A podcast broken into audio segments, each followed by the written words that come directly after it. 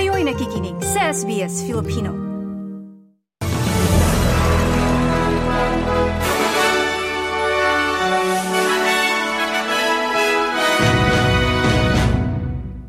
Sa ulo ng mga balita, Penny Wong nilatag ang pananaw ng seguridad ng Australia sa Indian Ocean. Sa Melbourne, isang lalaki ang nabaril habang apat katao ang sinugod sa ospital. At sa Pilipinas, isang tatlong taong gulang na bata na hukay ng buhay sa landslide. Yan ang mga mainit na balita sa oras na ito. Sa detalye ng mga balita, nagbigay ng talumpati si Foreign Minister Penny Wong tungkol sa pananaw ng Australia para sa rehiyon ng Indian Ocean.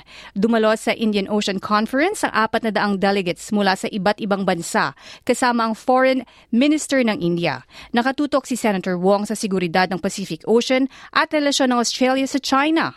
Hinimok niya ang China na maging bukas sa pagdami ng militar sa Indian Ocean. Inilatag niya sa kanyang talumpati sa conference kung paano maaring lumobo ang mga tensyon The risk of regional escalation remains real. And the terrible toll of these conflicts underlines the importance of countries like ours working together to maintain peace and stability in our region. Sa ibang ulat naman, nabarilang isang lalaki at lima ang sinugod sa ospital sa dalawang magkaibang insidente sa Flinders Station ng Melbourne. Ayon sa Victoria Police, dinakip nila ang isang 27 anyos na lalaki matapos sinaktan nito ang apat katao gamit ang basag na bote sa isang attempted robbery sa tram sa Princess Bridge dakong alas 5.30 ng hapon kahapon. Kagarang sinugod sa ospital ang apat na tao upang magamot. Sinabi ng pulisya na hindi terror-related ang insidente at walang panganib sa komunidad. Sa Pilipinas naman, buhay na nahukay ng mga otoridad ang isang tatlong taong tatlong taong gulang na batang babae sa retrieval operation kung saan nasa labing isa na ang iniulat na nasawi dahil sa landslide sa Maco, Davao de Oro. Gamit lamang mga kamay, patuloy na hinuhukay ang lupa upang maisalba ang nasa isang daan katao na nawawala matapos matabunan ng ang dalawang bus at ilang mga bahay sa barangay Masara. Umabot na sa labing sa 110 ang nawawala, 11 na bangkay ang na-recover at 31 naman ang sugatang naligtas. Patuloy ang operasyon at tulong ng pamalaan bukod sa mga relief goods at tubig, nagpadala din ang Red Cross ng mga dugo para magamot ang mga biktima ng landslide at baha.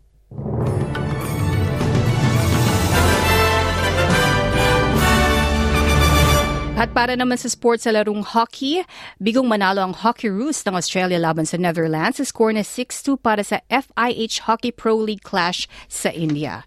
At sa lagay ng panahon ngayong Sabado sa Perth, maaraw at 41, Adelaide ganun din at 31, Melbourne bagyang maulap at 27, Hobart ay maulap din at 21, maulap sa Canberra at 23, sa Sydney naman aambon at 26, Brisbane ay uulan at 39, sa Cairns aambon at 31, at sa Darwin ay posibleng umulan na 31 degrees.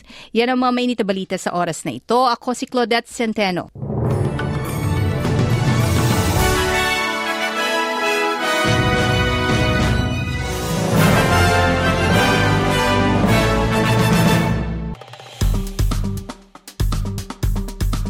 I-like, i-share, mag-comment, sundan ang SBS Filipino sa Facebook.